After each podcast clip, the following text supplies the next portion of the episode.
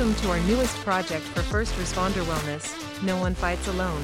An in depth conversation about mental health and addiction in the first responder space.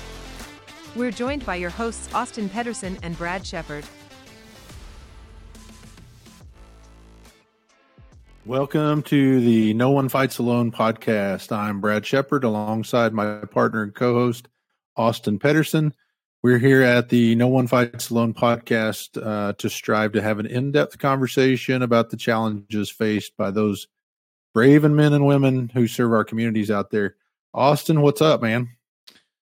You know what? Not too much, man. It's a beautiful Friday. Uh, glad to be here. Um, glad to uh, have the pleasure to to talk about some tough subjects today. I'm I'm super excited. I mean, we were bullshitting about the weather earlier, and uh, to have somebody on the podcast that has a little bit more snow than us is a rare thing out here in Utah. uh, eh, the the picture that we've seen, I mean, that must have been what 15 feet high. Uh, never seen anything like it, and so uh, no, just excited to be here and uh, excited to to learn a little bit more about Tim. I know he's a longtime friend of yours. Um, the first time I got to meet him today, he sounds like he's going to be uh, quite a, a fun guest to have on. So, yeah, man, Tim is such a great guy, and I got to know him uh, several years ago through this uh, speaking circuit and lecture series, and I'm super excited to have him on today uh, one because he's a great friend, but two because of his uh, background knowledge uh, and understanding of this really difficult topic and taboo subject of suicide. Uh, it's it's uh, it's going to be a great ride. It's going to be a fun uh, conversation piece. Uh, but yeah, he sent me a picture back I don't know two months ago, maybe or a month ago, of that snow that was drifted up. It was it was ridiculous. it was a little tunnel that a walking tunnel uh, of snow, and it was absolutely insane. But you know, uh, Tim, let me set the stage here a little bit. Uh, Tim's a, a, sheriff up in uh, Cattaraugus County, uh, New York, and uh, he, I'm just I'm super excited to have him on. Uh, let's get him on here and introduce him. Sheriff Tim Whitcomb, welcome to No One Fights Alone podcast. How are you? I'm doing very well, thank you, and I'm happy to be here.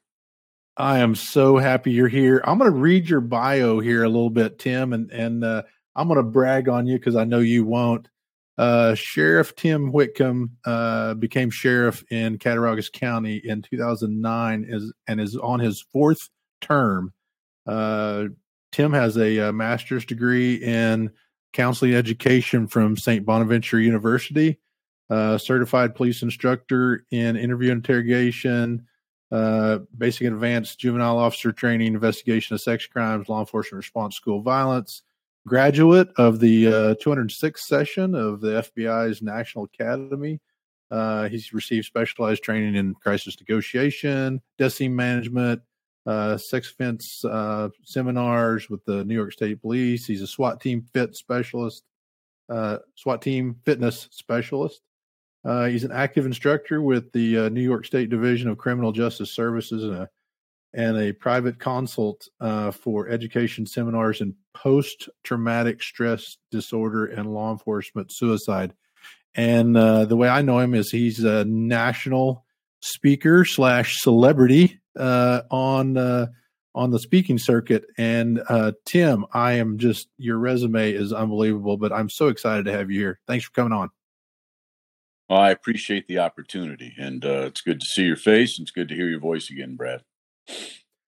Well, let's dive right in it. Um, we've uh, we've got a kind of a narrow window here and people's for the listeners here. Um, Tim's got a great story, Austin.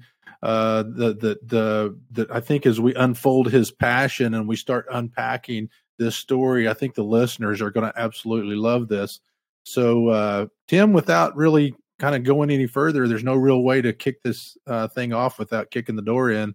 Uh, tell us, uh, tell us your story. Tell us really what drives uh, you to do what you're doing. We'll get into the lecture piece in just a little bit, but you've got a you got a pretty crazy story. Let's let's dive into that. Yeah, well, um, my trajectory into becoming a national speaker is probably not a traditional roadmap for many other people that have done it. it uh, something I never had the foresight to uh, predict. It's uh, more of a path of revelation for me.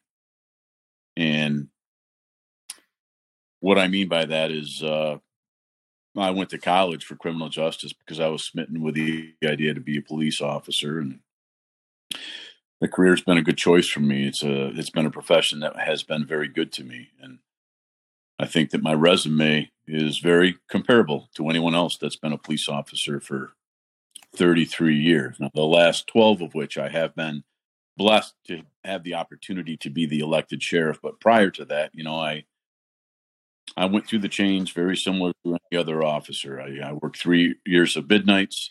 I had a brief stint uh, as a DARE officer. I spent a few years in a traffic division and uh, in 1996, about my sixth year on the job, I promoted to detective, and I was assigned specifically to work sex crimes. And uh, you know, Cattaraugus County, we're big enough that you get assigned to a specific category or unit in our criminal investigation bureau, but we're small enough that something big happens, you you have to have an eclectic backpack of tools. So even though I was assigned sex crimes, when we got a homicide, you know, the whole family played together and significant burglary or crimes against the elderly. If they had a week off, you had to fill in there. So it was uh, a diversified assignment, although I was assigned to sex crimes. And I spent seven and a half years there. And then I promoted to uh, lieutenant. And then I was promoted to undersheriff and uh, ultimately found my way to becoming sheriff on August 18th, 2009, when my sheriff that I was serving for, as his second in command undersheriff, sent me a text message advising me that he was going to take his life and where he was, and he asked me to protect his wife. And uh, myself and two other colleagues raced to the scene in an attempt to uh, divert the path, of the plan. Um, but eh, uh, when we got there, it was too late. And, uh, you know, his name was Dennis John. And he wasn't just my sheriff, he was my first line supervisor from when I promoted to detective forward in my career. So he, when I was detective, he was my detective sergeant. When I was detective sergeant, he was chief of detectives. When he made undersheriff, I made lieutenant. And when he made sheriff, I made, uh, he chose me to be his undersheriff. So he, he truly was not just a first line supervisor, uh, but one of my best friends. And uh, you know, you do this job for a while, you also get to know that you know, good people they make good cops.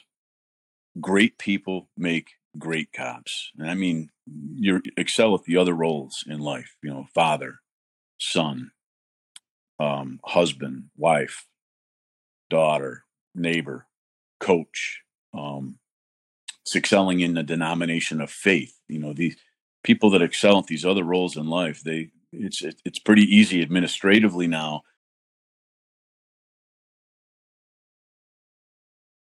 to use that philosophy administratively because if you give me somebody with a great moral compass they'll thrive in a profession where you get to protect and serve people. It's pretty easy math right? And uh, dennis john was one of those people. And i was very much indebted to him because in, in my developmental window, you know, those first three to five years that you're a cop and you you learn that this job is different from any other job there is. It's it's unique.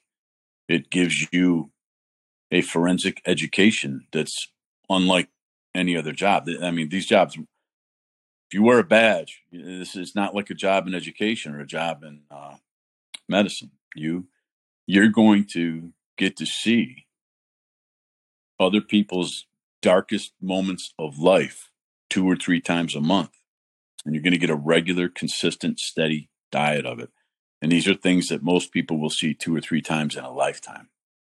And you develop a better street education of certain words uh, fear, guilt, courage, trust, backup, grief, death. I mean, we have an appreciation for these words much greater than other professions you know And uh, you learn that in your your first developmental window. I am convinced of that. The academies they do their very best to give us the skill sets that we need to survive as we protect and serve. But the reality is, is I think you hone those tools mostly on the fly in real time, making split second decisions.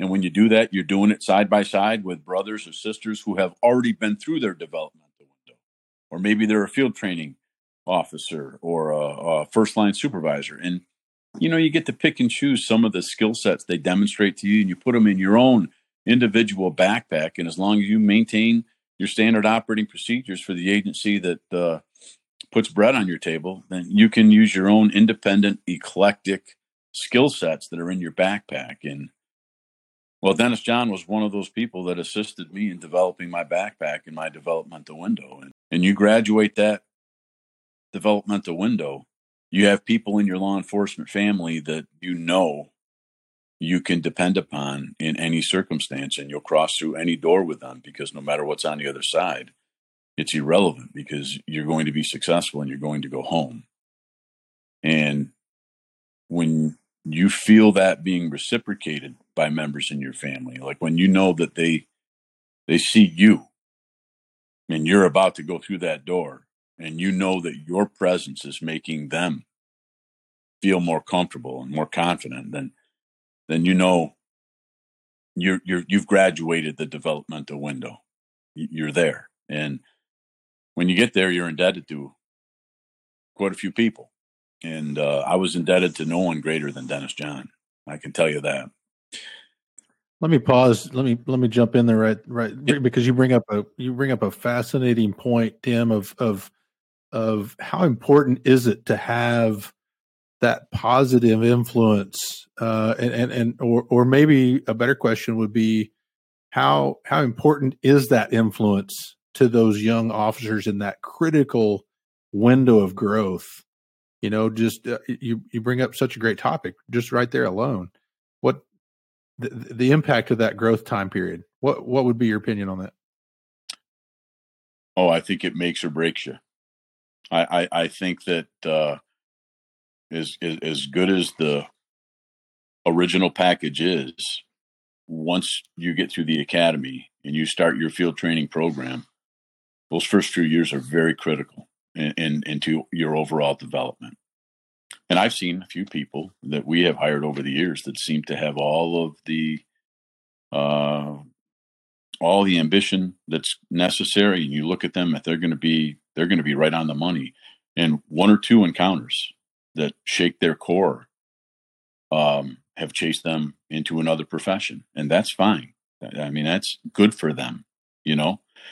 Um, sure. But may, maybe had they not had those two, three events in the first two, three years,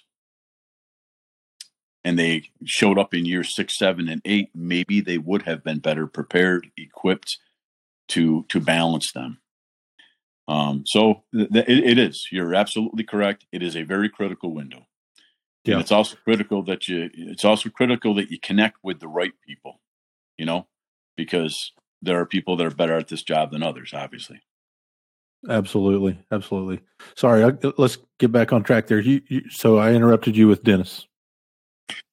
Yeah. So, you know, the irony that we'll, we'll do in, in short track it today is that when I was a, a detective for Dennis, I decided that uh, might be a good idea for me to continue my education here in Cattaraugus County and get a master's degree. Because uh, at the six or seven year mark, that forensic education that I described, that there's a reason we have 20 year retirement. And in the six years that I had spent as a police officer, I had noticed that some of the quality of life and some of the people that I was so indebted to, that I had so much respect for and um, camaraderie with, some of them weren't quite as happy at work as I remembered them being when I first started. And I, I knew I didn't connect all the dots, you know, Brad, but I, I, I knew that uh, the nature of our job had something to do with it. And I couldn't quite put my finger on it, but it it reminded me that there's probably a reason we have 20 year retirement and that maybe perhaps I've selected a job to put bread on the table that has a shelf life on people. You know, it, it, we have that in common with the military. You don't see too many 60 year old soldiers in the trenches of warfare. Those that are left in the military at that time are far and few between, and they're usually ins- insulated at the command post, right? Um, we know they exist, but they're rare. And that happens in our job too. And I, I wasn't sure if I was going to be one of those people that could do this job for three, four decades and prevent it from having me experience any degradation in the quality of life because I'm a family guy. Um, and I'm not just a family guy at work with my brothers and sisters. I'm a family man to the family that raised me and the family that I'm raising. And although I took an oath to protect and serve, to do a dangerous job to make a paycheck, I can never lose focus of the fact that if I'm going to protect and serve to make money, the people I can never forget that I'm responsible to protect and serve most fiercely are the people that love me, the people that I love, my family at home. And if my degradation of life occurs because of my profession, and I go home and vicariously share that degradation of life to the people that are depending on me most fiercely to protect them, well, boy, I'm not doing my job. And so that was that was the uh, that was the push for me that maybe I should get a master's degree in case at the 20 year mark of this career I started to experience an attack on my quality of life because being a cop takes a toll. And I didn't want that to have any effect on my ability to be a husband or a father or to stay healthy and run mini triathlon, be a good neighbor and be a coach to my kids. You know, I just, I couldn't allow that to happen. So if I needed a ripcord to pull at the 20 year mark and start a new job to make revenue, um, I needed an education. So in Cattaraugus County, where I live, at that time, we didn't have the internet. So there was only one place you could go to school, and that was St. Bonaventure University. And at that time, I was uh, in my first marriage.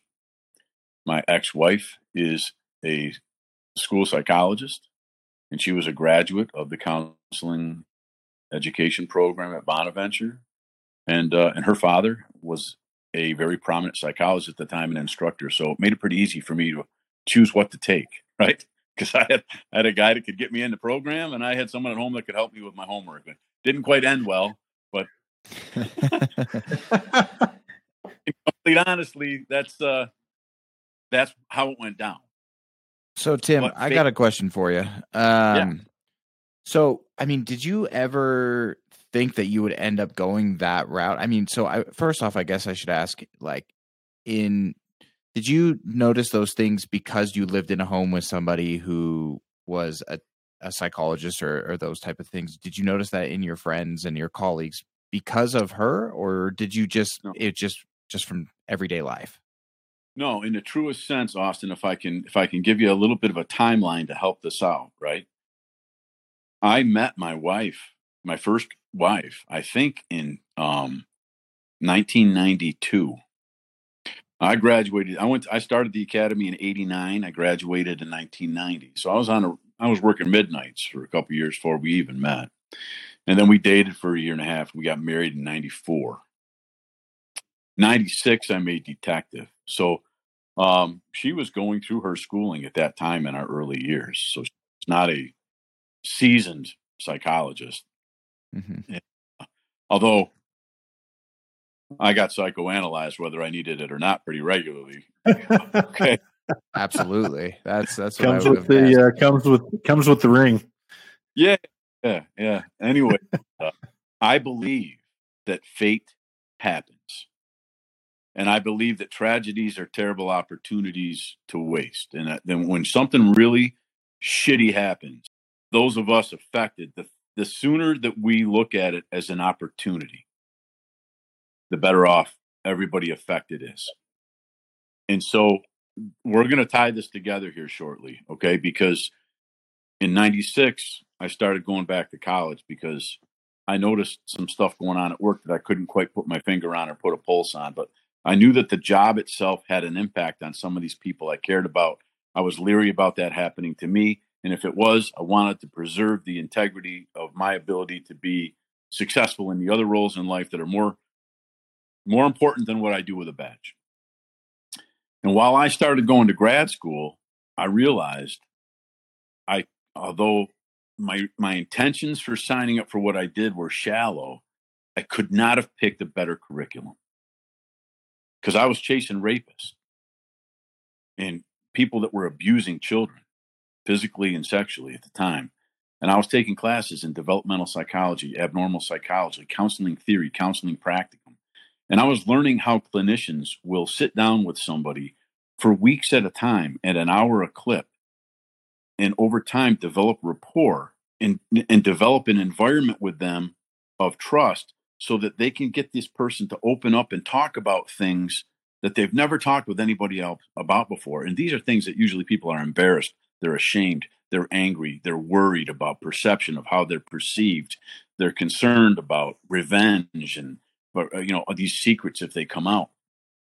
And you know counselors, man, they get they get 15 20 weeks to do this with people or even years, right? And cops, we do the same thing, but we do it in one shot, man. You right. may, yep. you may get one five hour shot to secure the truth, the whole truth, and nothing but the truth from somebody. And people lie to police, and you get what? one chance. and, and, and, and you get one chance, and, and it's not just offenders that lie; it's victims, right? They're ashamed, they're embarrassed, they're scared, they're worried about revenge and getting uh, uh, uh, victimized by our justice system, and all their fears are merited. And what I learned very quickly in my time at Bonaventure was that uh, there's a time and a place for confrontation. I knew that from police work. And I, what I learned at Bonaventure is that time and place is almost never in an interview or an interrogation room. You're trying to help somebody through one of their darkest moments. And if it's an offender, you're dealing with somebody that's probably got conduct disorder or antisocial personality disorder, and they have been in more emotional and psychological and physical altercations than half the people in your department. And if you try to go in and outmuscle them, you're going to be outmatched. So I learned that there was a lot of counseling theory and counseling dynamics that went into the skill set of interview and interrogation. And I ended up developing an eight hour course and taught interview and interrogation around New York State for a while, teaching baby cops the dynamics of psychology from St. Bonaventure's counseling education program in a manner to secure the truth, the whole truth, and nothing but the truth. It ended up being a, a great curriculum for me to take. But the other thing that happened in like 1999 when I was a detective sergeant and my chief of detectives was Dennis John, is I started learning about post traumatic stress disorder at St. Bonaventure. Now, I had been a cop for nine years. Now, I, I, my grad school took me four years because I could only afford to take one class a semester at St. Bonaventure, very expensive private Franciscan university. So I actually took a part time job to pay for it. I was teaching criminal justice courses at a junior college one class a semester, taking that money to pay for my class at Bonus. It took me four years. So I am 10 years, I'm on the cusp of my 10 year mark at being a police officer, halfway to my police pension. I've promoted to detective sergeant, and I'm about to graduate with my master's degree in counseling education. And we start learning about post traumatic stress disorder and I was the cop in the back row in the middle, so I could have my back against the wall and see all the other students in the class. Right? You all know. Right? Oh yeah. yeah. Oh yeah. Vigilance. Yeah. Hypervigilance at its best. And uh, I realized that night for the first time, I wasn't the young cop in the back row trying to keep up with all the other budding therapists.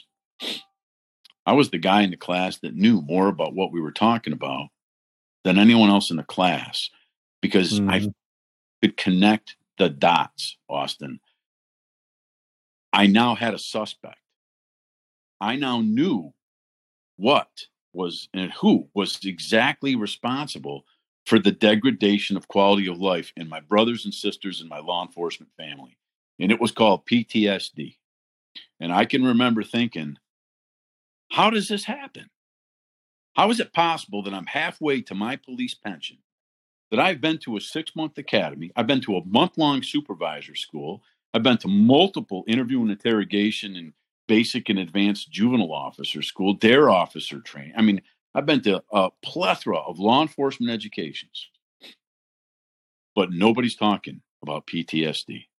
And nope. post stress disorder is attacking the profession that I've chosen to do at a greater percentage rate than any other profession. Uh, how the hell does this happen?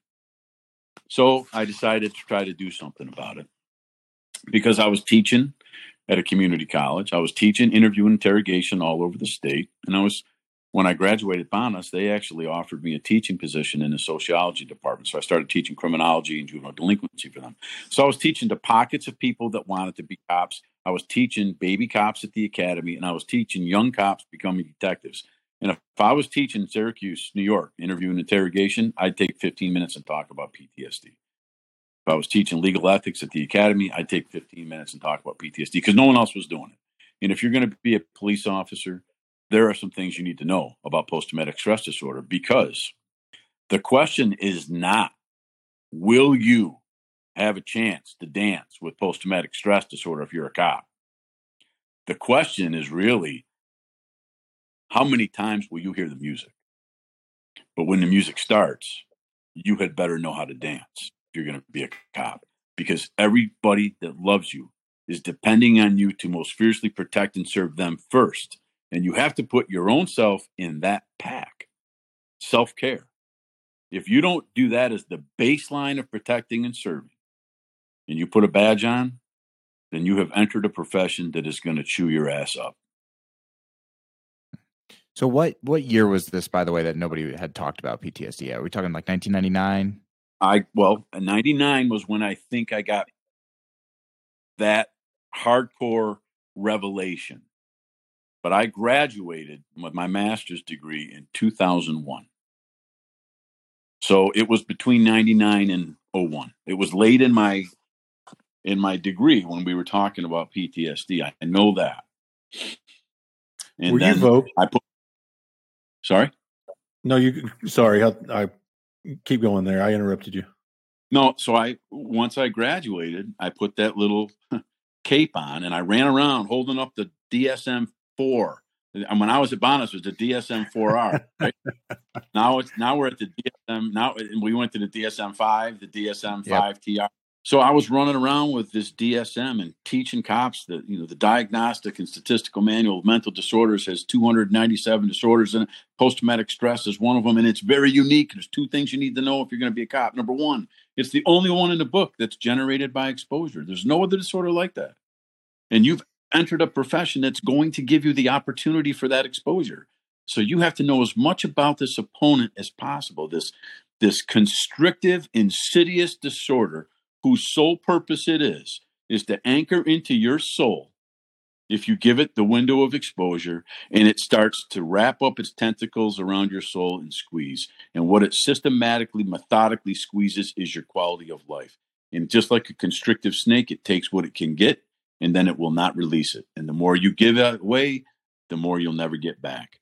And every loss of quality of life you get you vicariously share, share down the throats of everybody that loves you that's depending upon you. It's it's a vicious cycle. That's the one thing that makes it unique out of the other 296 it's the only one generated by exposure.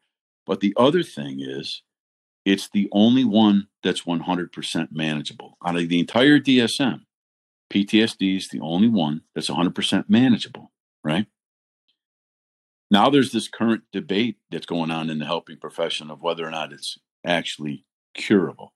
Now, when I went through my education, it was 100% manageable, but there was no cure. Now we have all these new techniques that are currently being used, right? It used to be just cognitive behavioral treatments and individual psychotherapy and group counseling, but now we have cognitive brain spotting. We have doctors using weed. We've got doctors using psychedelic mushrooms and acid. We've got electric shock treatments, comfort animals, and most promising right now is this EMDR, rapid eye movement techniques, right? Yeah. And there are people that are advocating right now that successfully timed and delivered EMDR can bring somebody back to where they no longer meet the criteria or threshold of PTSD. And if that's accurate, then we're flirting with the word cure. Right? Well, that's that's what everybody, you know, when I'm working with people, that's what everyone wants. They they want to be cured, right? Mm-hmm. That's that's their goal for everything. And, and these are people that aren't familiar with the DSM-5 or or any of those type of things. They're like, I need you to cure me right now. And I have to have that tough conversation with like, let's let's work on some other things first before we go there with cure. So I I'm reading right there with you. No, yeah. I absolutely love this portion of the conversation. I've I've actually had EMDR and brain spotting. Uh, I can't I can't say that one is necessarily better than the other. My personal experience, uh, they're uniquely different. They're they were both awesome. They were both incredible uh, to to lessening the impact of what was going on inside of me, as you as as you eloquently put it, what it anchored in my soul uh, of, of you know EMDR did one thing, brain spotting did another. They both were amazing. So yeah, this is this is fascinating. Such great stuff. Keep going, Tim. Yeah, well, and in my presentation, as you know, Brad, I, I liken this to it is an exposure related injury. Now, the injury is invisible to the naked eye because it is occurs emotionally and, psycho- and psychologically, right? Although it's invisible to the naked eye, it's it's visual to the trained eye. It's easily diagnosed, right? Uh, one 45 minute session with a therapist that's worth their salt, you can determine whether or not somebody authentically has it. And what's imperative is the sooner somebody has it, it's important to get it diagnosed because because it's an injury generated uh, disorder through exposure. It's like any other injury, right? It, we we all process injury, whether the injury is physical, emotional, or psychological, right?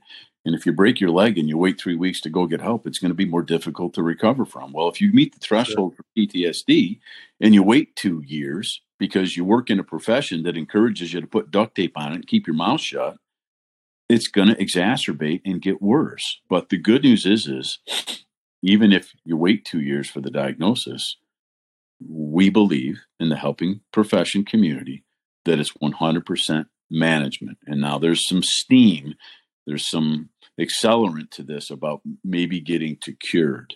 Enough so that I have become interested in that. And I've actually had EMDR. I'll be honest with you, my jury's out on it. I'm also told that it's kind of important to administer the EMDR in a timely fashion. And some of the more horrific traumatic events that I believe I carry with me today, uh, they're, they're quite older now. And so maybe that's an impact. I, but I'm very content with being in a managed state. But um, hey, man, I still have some bad days. And if I can get to cured, well, that'd be that'd be wonderful, not just for me, but for my family. And I owe that to my family. Right? So I, am still chasing it to this day. I'm, I'm, still chasing some of the EMDR with a local professional who's a specialist with it, and uh, I'm in it to win it. You know. So I, I guess back again now to. Uh, I thought it would make sense to explain the breadcrumb trail of how I got on the speaking circuit, and I was running around giving a 15 minute blast with the DSM, trying to um, inoculate or insulate through education as many cops as I could. And then I got a text from one of my best friends out of the blue. And uh, his death was a byproduct of PTSD. And it was a tremendous learning curve for me because I was running around with 12 years of law enforcement experience or more, 14 years well, at the time he killed himself, it was 19 years law enforcement experience, and I had spent, you know, five years getting a master's degree, and now I knew quite a bit about this disorder that was attacking my profession, and I was running around trying to save people. And what I learned was that as much as I knew about PTSD, it still had the ability to crawl into my personal world and rip somebody that I loved away from me right underneath my nose and that if I was really going to make a difference, I wasn't going to do it in 15 minute windows. And it needed to be, it needed more attention. And my friend had an awful, awful event occur early in his career. And I talk about it at the end of my presentation, and we can talk about it today if we have time and it's relevant. But it's it's it's it was so awful Hollywood can't script it. And in the aftermath of him trying to deal with it on his own, our administration failed him. When he reached out for help, when there was an opportunity to give him help, he got a lesson. He got a lesson in law enforcement that all too many people have received, stereotypically moving backwards in time, that basically reads if you open your mouth and ask for help for emotional or psychological pain, there are consequences waiting for you. That's that was the long stereotype response in our profession. And our agency had a chance to do the right thing and protect and serve one of our own that deserved to be protected and served. And uh, they taught him a very valuable lesson because they fucking hurt him. Excuse me, they hurt him. Uh, this is a safe place for any f bombs in here, Tim. So, so how long after his uh, event was that message sent? Was it pretty much immediate? Was there a delay? Did he ask for help? Uh, Ironically, it was years after. Okay. Wow. Do, do you want me to do the short version of the story, Brad, real quick? I, I think so, Austin. Don't you? I think yeah. I think the listeners are I think the listeners are going to be on point now. They're going to want to hear a little bit of it. Okay, well, in Cattaraugus County, we have three Native American reservation territories. We have the Cattaraugus, Allegany, and Oil Springs Territory, and they are uh, Iroquois, Seneca Iroquois Nation.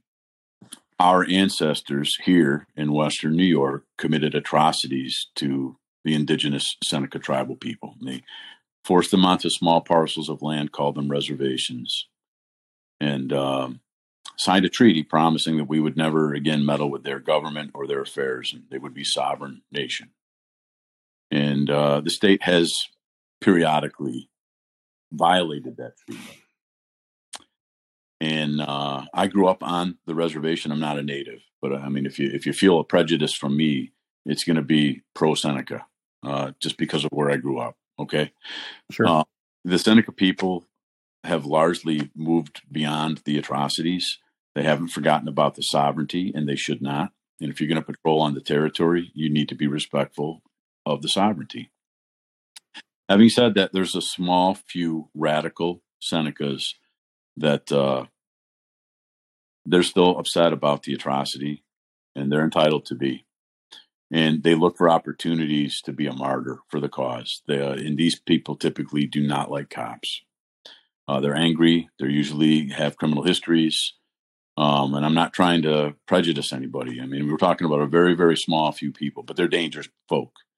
And when you run into one of them on the territory, they perceive you as a foreigner in a police uniform trying to enforce white man law on the territory that they didn't sign up for, and it's their nation.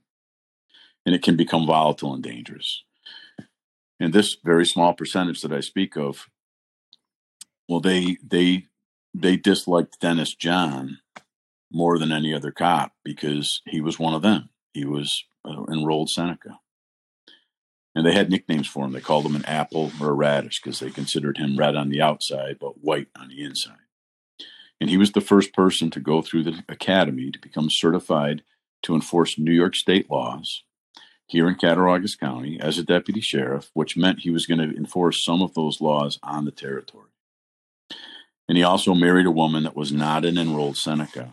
And they had a baby and they lived in the heart of the territory.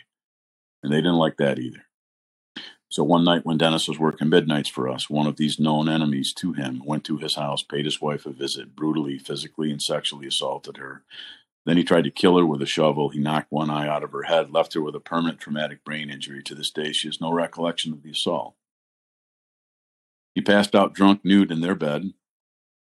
The attack failed to kill her. She woke up with no knowledge of what has transpired, nude, bloodied, missing an eye and she crawled to a phone she dialed 911. We got her the location and we sent our closest car, which happened to be her husband. And you, I look into the heart of men and women when I do my presentation, and you can see what people envisioning themselves walking into that and what what they might do. Right. Well, I'll tell you what Dennis did. He did the right thing, and if you knew him, you would have already known that that's what he did. You know, I think he kicked the guy a couple times. He handcuffed him to a wall heater. He secured an ambulance for his wife. He took care of her injuries, took care of their baby, and he uh, called for backup. And the awful part of this, in addition to that, is that many months later, uh, a talented defense attorney and an incompetent district attorney who ended up losing his job in the next election largely because he lost this case. There was a full acquittal. There was no evidence of forced entry. The weapon that was used was a shovel that belonged to Dennis. Um, the sexual assault exam kit was negative, probably because he was too drunk to perform. And there was no memory, recollection whatsoever of the attack because of a traumatic brain injury. There, he, he walked, long short of it. And so many years later, not many, maybe three, four years later, I guess, Brad, is the, to, I'm getting to answer your question, is uh, Dennis was assigned to a midnight shift, uh, a DWI shift. It was like 7 p.m. to 3:30 a.m. He did this for like three years, and it was he was assigned to this with one other deputy, and the two of them were together all the time on weekends, Friday, Saturday nights in the same car. And it became very clear to the other deputy that every time Dennis came to work, he talked about what happened with his wife. So much so that after years of it, the deputy confronted him and said, Hey, man, I'm worried about you you know, what happened was ungodly awful, but don't lose track of the fact that you did everything right. You don't own how it ended, and you got to let this go. It's still it's still haunting you. It's still affecting you, and you've got to put this down and get on with your life, man. I'm worried about you. His response was, uh, "You don't understand. It it won't let go of me." And they bantered back and forth. And he says, "You know, you don't understand. I don't go through five minutes of any hour of any day, and I where I'm not reminded about it. If I if I sleep, I have nightmares about it. If I if I forget about it momentarily, I look at my wife's scar and fake eye, and I'm reminded about how I failed. I, I shouldn't have been a cop. I shouldn't have been a cop on the res. I I should have protected my wife from my enemies. I should have fucking killed him. I mean, I should have. I should have. I should have. Constantly just stuck in the mud, you know. And the other deputy continuing to talk to him and he kept saying, This is what I'm talking about, man. You've got to let it go. You've got to get past this. What he took from you and your family is gone. Don't let him keep taking it from you. Let it go. And he said a very important line. He said, Let me explain it to you another way. It won't let go of me. And I've had no peace in years. I've had the inability to rest. Let me ask you a question, he said to the other deputy. He said, Have you ever been so tired that you look forward to death so you can rest? And he says, Jesus, Dennis, you're scaring me. Kind of sounds like you've thought about suicide. And he says, Brother, I can't tell you how many times I've thought about getting this patrol car going as fast as it will and taking a hard right into the S curves uh, the, the reservoir. If you know where we patrol, that's a suicide. That deputy did the right thing. He went to work the next day, pulled an old school lieutenant aside. The lieutenant called Dennis in and confronted him whether. Dennis was honest with him. And the lieutenant's response was, uh, Give me the keys to the patrol car. You're no longer authorized to operate a patrol cruiser. Until further notice, I want you to report to dispatch in your personal vehicle with the duty bag. We'll call in the closest car. You'll ride in the passenger seat in a two man car until further notice because I'm worried about you. Do you understand? I promise you, he didn't run around and tell every other deputy why he could no longer operate a patrol cruiser. And I would suggest to you that it ostracized him. But what it taught him was if you're hurting emotionally or psychologically, you don't speak of it because there's consequences waiting for you in law enforcement. Keep your mouth shut. Keep your mouth shut. Don't talk about it right? Yep. This that there was the opportunity, Brad. There was the opportunity to help him develop resiliency skill sets that could have saved him and then also had him be a tremendous resource for the rest of our brothers and sisters when it became their turn down the road. Tragedies are terrible opportunities to waste, and they wasted this one. And they also taught him, you know, you we're one-time learners. We're behavioral creatures, man. You you you get hurt real bad one time, you don't need a second lesson. And it registered deep within him. And even though he had a handful of people that would have done anything for him, me being one, in 2009, he didn't give us a chance because of the lesson he had learned in the mid 80s. And so, somehow, when I became sheriff at his death, in my processing of knowing that my prior administration had failed him, somehow it's now become my responsibility to try to do my best to make sure that doesn't happen anywhere else on somebody else's watch. I owe that to Dennis.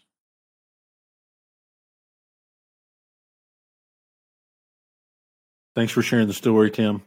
That's a that's a lot right there. What was the time frame? Uh, wh- when was his wife attacked? What year was that?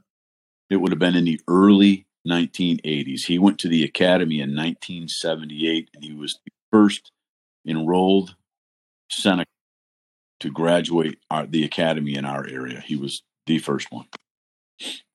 So he almost three decades. You're ta- you're talking about carrying that to almost three decades. Is that what you're you're saying? Yeah. Wow. And in silence for you know 29 of those, right? Well, yeah. I mean, when he was processing it within the first handful of years, he was subconsciously reaching for help. Yeah. And there was a missed opportunity. And quite frankly, that missed opportunity, it became the coffin seal.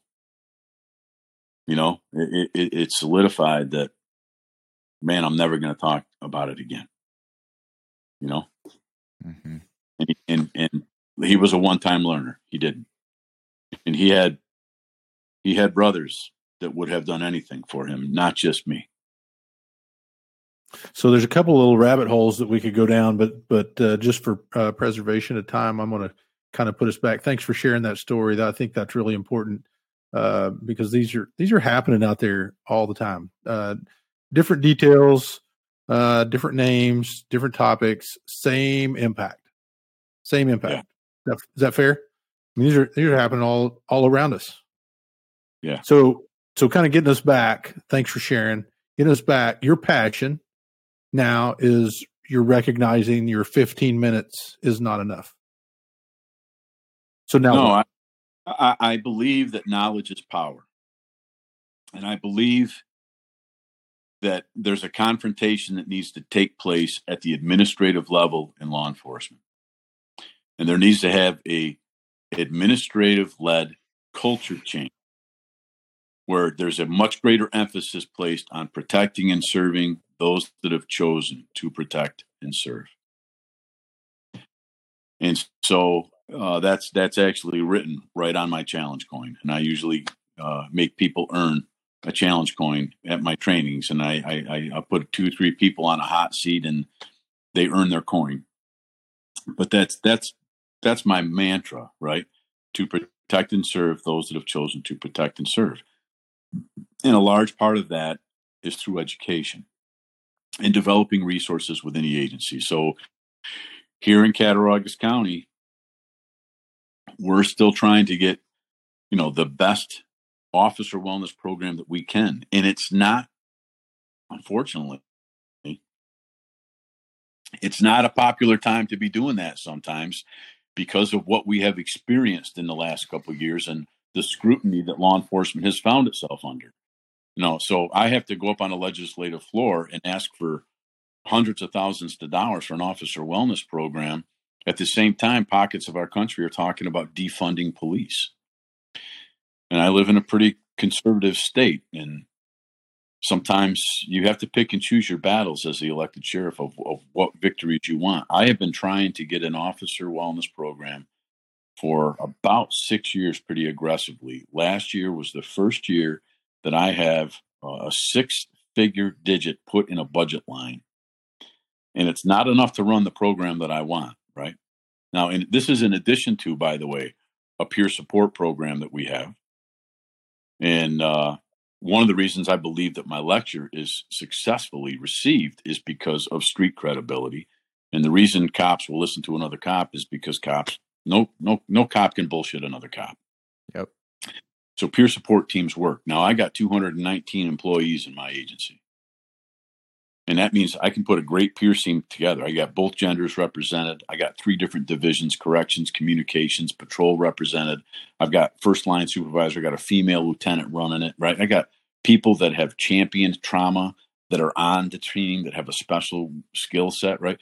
But because we're 219 agency strong, I've got people in my agency that won't use our peer support team because they know who they are. So you have to have your peer support team networked with other peer support teams so you can still do it anonymously. We also are developing an app and we're taking advantage of social media platforms where you can do peer support anonymously through that forum. Now, that might not fly with some of the old school guys like you and me, right? Yep, sure. but, but us now on a podcast, right? so never say never. But, never say never. That's right. But uh, you know, our, our, our new millennial generation, they're much more inclined to pick up a a smartphone and, and, and get involved that way and, and get some available. But this uh, this money that we got, we put into our budget last year, and we talk about this in my trainings now about implementing these things. What are the takeaways, you know, in, in making this administrative culture change? And what we're doing is uh, we're going to hire in 2024. We're going to develop the program this year. And in 2024, we're going to hire a director of officer wellness that's going to be a sheriff's office employee and their job is going to be to look out for all of the staff. And it was quite frankly, it was an easier sell than I thought when I went upstairs. And I, I reminded all of them that we want we run a 150 bed inmate facility, and we have a psychologist, we have a medical doctor, we have three nurses, and we have medical nurses and mental health nurses. And part, I said we we have 10 employees that we're paying for their salary and benefits for to care for 150 inmates but I have 219 employees and we're not doing anything for them. And so the ball is rolling in Cattaraugus County. We're going to get a director of officer wellness, full time position. Their sole purpose is to focus on the physical, emotional, and psychological welfare of all of our staff. We're going to develop welfare days, wellness days, and send people to them all the time. It's going to be part of our routine accredited training to make sure that um, is getting the best up to date information that they can on officer wellness. And uh, we're also going to have every officer have a wellness check annually. And that's every division corrections, communications, and patrol, right? And it's the hope. It's the hope that if they start manifesting issues, that we identify them sooner rather than later while they're smaller, right? Addressing the injury while it's more easy to manage before it becomes exacerbated, right? Sure. And it's our hope that by by doing that, you know, the big question when you talk about this, especially from administrators or union guys, is like, well, what are you going to do if somebody, you know, trips the wire? If they if they hit a certain threshold, and well, then we're going to remove them because if if they're a danger to themselves or others, they can't be a they can't be a patrol officer. But the the whole point and theory of the program is to never let them get there, right? Some of these horrific sure. events that have given a black eye around the nation, I would suggest to you maybe they'd stop happening quite as often as they are if we were doing an officer wellness program and annual checks on everybody that was a first responder. Hey Tim, That's are you my- are you also bringing it into the academy to to let these officers know what signs and symptoms are in themselves and and their fellow officers? Some academies are. Um, I get brought into some academies. They've made it a, a pretty regular thing. There's a lot of really good textbooks out there that are on the market right now that bridge the gap of PTSD and first responder and law enforcement. One of them is called "I Love a Cop" by Ellen Kirschman. Uh, I love a cop. What police fan? Yeah. Uh, Victoria Newman. Um, a chip on my shoulder. She was. She's the spouse of a California Highway Patrol, and that book is more specifically written from the viewpoint of spouses, which was really good. Um, so, like, I have a couple different academies that bring me back in regularly. One of them does this fantastic concept. They call it significant other night. So they bring me in. I do my four hour presentation. They give all of the members that show up one of those books that we just mentioned. None of the cadets are there. It's either their spouse, their girlfriend or boyfriend, or their parents. And they're just trying to let them get ready for, hey, this is what your kid signed up for. This is what your young partner signed up for. And we want to have you have the resources that you need too right? But i am also speaking to uh, police academies as well. So to answer your question i think that that education is much greater today than even 10 years ago when i first started lecturing but it's not anywhere near where it needs to be and i'm still on the lecture circuit because i'm trying to throw gas on the fire Hey Tim, for a second, I'd I'd like to to back up here and talk. Uh, you hit you hit a couple of points, and I'm gonna put some words to it. But uh, you have you have such a great perspective because you did frontline work and you were in the trenches, uh, but now you're actually the guy, right? You're you're you're the head dog. You're the decision maker. You're the you're the one with the white hat on. So this perspective flow, uh, and I think I think for those listening, maybe want to hear a leadership perspective at whatever line level they may be at. But uh, I want to talk about administrative betrayal, and I don't want to talk. I don't want to bitch and whine. Uh, I, I want to.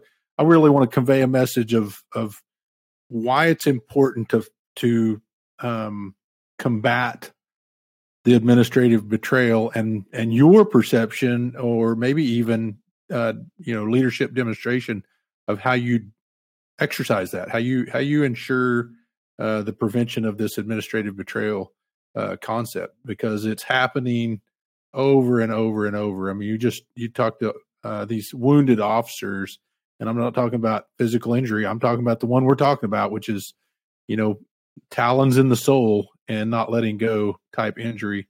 Uh, give us a little thought on the the the you know how do you stay out of that administrative betrayal piece for maybe some leaders out there, young leaders, old leaders, they're looking at that. Yeah, well, you know, if you keep your eyes open, um, anybody that's egotistical should never put stripes on their on, on, on their sleeves or brass on their collar, right? Because um, you know, power doesn't create corruptness, but it exposes it.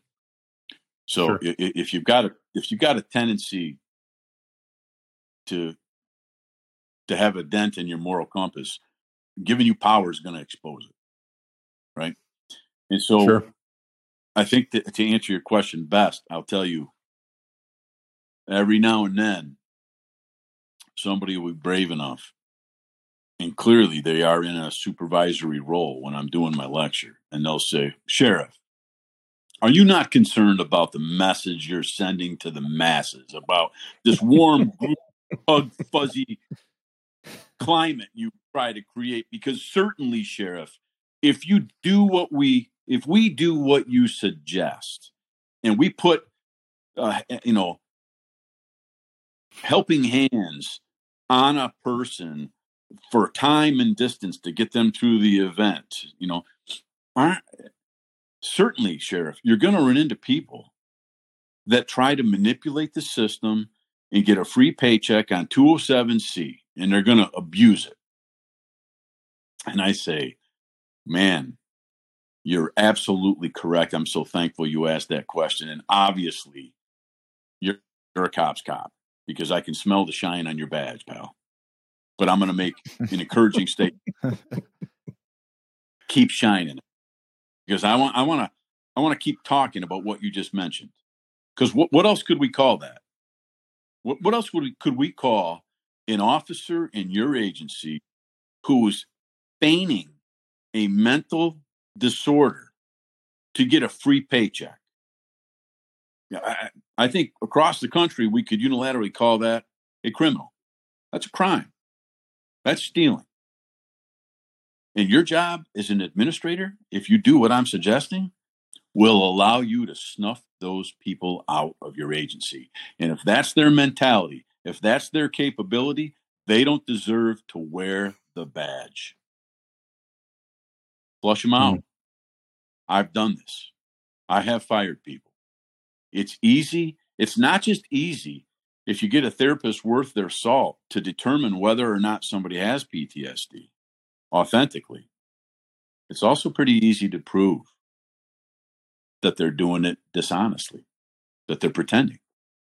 And you get a second opinion, you get a third opinion, you get a legal action, and you, you either fire them or potentially arrest them if you have to, right? So administrative betrayal, you know, not doing what you should be doing. Um, I'd like to think that the time for that is coming to an end. It's not happening as fast as I'd like to see, and I'm I'm near the end now, much closer to the end than I am the beginning. Um, and I don't know if I'll ever see it at a satisfactory level before I, you know, put my badge in a shadow box. But I pray, you know, that my uh, my my my soon to be 13 year old son out of my four children is, is the one that I am most worried the most about being a cop. Because he's he's he reminds me of me. And uh his name is Bodie. And, and listen man if Bodie becomes a police officer in 10 years he will be better taken care of than any of us ever were. We're moving the right direction but we have we still have to put our work clothes on because there's a lot of work to do still.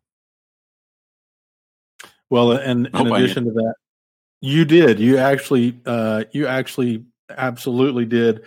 Uh, I think, and and what a wonderful conversation. Let me kind of let me kind of give you the opportunity to wrap this up a little bit, just uh, with a couple things. If you had a, I know we shortened your presentation, but I'm man, I'm so glad you were on here. What a great, what a great Same. conversation. If you had uh, you know, a, a, a, line or two message out here to the listeners that that maybe this may be resonating with them, saying, you know what, I've I've got them, I've got the talons in my soul. How do I, what do I do now? What does what does Tim Whitcomb tell them? What does Sheriff Whitcomb say to those folks out there about next step? What do they do? Do your job. If you protect and serve, the foundation of that job is to protect and serve most fiercely the people that love you and the people you love. And you put yourself in that pack. Self care. That is the bottom. If, the, if, if there's a pyramid level of priorities in the protect and serve food chain, the bottom level, the base, the foundation is that. And if you're feeling the talons in your soul somewhere along the line, they got in. And maybe it was years ago, maybe it was last night, right? But the important thing is is you recognize it, you identify it, and you also recognize that it's a normal reaction to an abnormal event. Remember that line. It's a normal reaction to an abnormal event and it's an injury. And an injury can be managed 100%. And I would just say this anybody with PTSD deserves to be set free. I know this from firsthand account. Anybody with PTSD deserves to be set free. And anybody who loves somebody with PTSD needs them to be set free.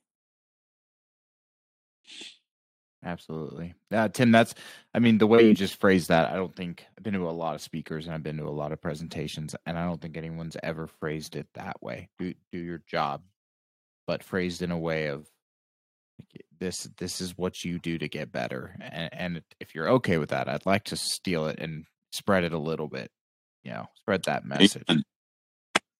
Amen. Cheers. We're the, we're, we're the same mission. Save and help people. That's it. Tim, how do uh, how do people get a hold of you? How do if somebody wants to have Tim Sheriff Tim Whitcomb out for a speaking engagement or a or a uh, maybe they have a follow up question. Maybe there's some leaders out there that want some wisdom from Tim Whitcomb. Uh, how do people get a hold of you? Well, you know, I have to win a popularity contest every four years. So I, so I don't advertise all that much because it could be used against me. But I do Oh, sure. lecture a couple times a month. And the easiest way to find me is at work. My my my primary function, my primary responsibility, and my focus is the sheriff of Cattaraugus County, and I, I'm fiercely protective of that job. But my email at work is uh, ts Whitcomb. That's W H I T C O M B at cattco.org. C A T T C O.org. And a lot of times people will reach out to me and say, Hey, what are you doing for your office of wellness? Is there any way I can get in touch with your lieutenant, Melanie Shirakis? And because we've, we've worked really hard at it for about seven, eight years now, and we're really steamrolling now. We're going to have a fantastic program within a year or two that I'm going to be very happy about. Uh, It's, I'm excited about it. But if we can help any other agency that's trying to do the same thing, or if another agency hears this and they just accomplish something they want to put on our radar, man, I'm all ears. Reach out because we're all in this together. You know. And that, just so you know, Tim, that has happened uh, with this podcast. We've had also Indianapolis PD on here, and um, the reaction that that got to help build the peer support teams for a couple of different other cities nationally has happened. So I'm hoping that that does this this conversation does result in somebody emailing you saying, "Hey, look, we heard what you said, and and we want to help build a peer support team that uh, will work for us." I hope Tim? so too. Tim, thank you so much for taking time off of uh, your busy schedule and your day and your family to come on here and uh, share a little insight, wisdom, and especially the story, how impactful the story is. I love you, brother. I hope to see you soon. Thank you so much for coming on here. Appreciate you. Yep. Love you too, brother. Listen, uh, thank you for the opportunity and uh, God bless you all. Be safe. Thank you for listening to this segment of No One Fights Alone. No One Fights Alone is sponsored by Chateau Recovery is a 16 bed treatment facility nestled in the foothills of the Wasatch Mountains in Midway, Utah. Chateau's First Responder Resiliency Program is designed to treat the unique challenges and issues that first responders encounter in the course of their careers. Chateau's comprehensive and highly individualized approach to treatment addresses more than just the presenting issues. It addresses the why. Each of their seasoned, trauma trained, and culturally competent therapists utilize evidence based, specialized therapies to treat trauma at its core and enable clients to begin the healing process while developing a resilient and healthy relationship with stress.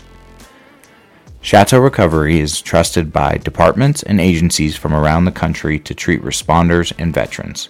In fact, it is one of only a handful of facilities nationwide that is vetted and approved to treat members of the Fraternal Order of Police. For more information or to speak to a representative, go to chateaurecovery.com or call 888 507 5031. No One Fights Alone is also sponsored by First Responder Trauma Counselors. First responder trauma counselors are subject matter experts in proactive behavioral health care for frontline workers through their National Peer Support Academy. This 40 hour all badges, all uniforms, and all scrubs educational experience helps to create caring, honest, and empathetic peer support relationships with your fellow frontline workers. The FRTC National Peer Support Academy is taught by actual first responders who have gone back to school to become culturally competent, licensed behavioral health clinicians that teach from lived experiences, not just theories from books. This fast paced, immersive educational academy will not just change your life, it will help you save the lives of others. For additional details, visit 991overwatch.org or call 970 222 419 3. This could be the most life changing academy you'll ever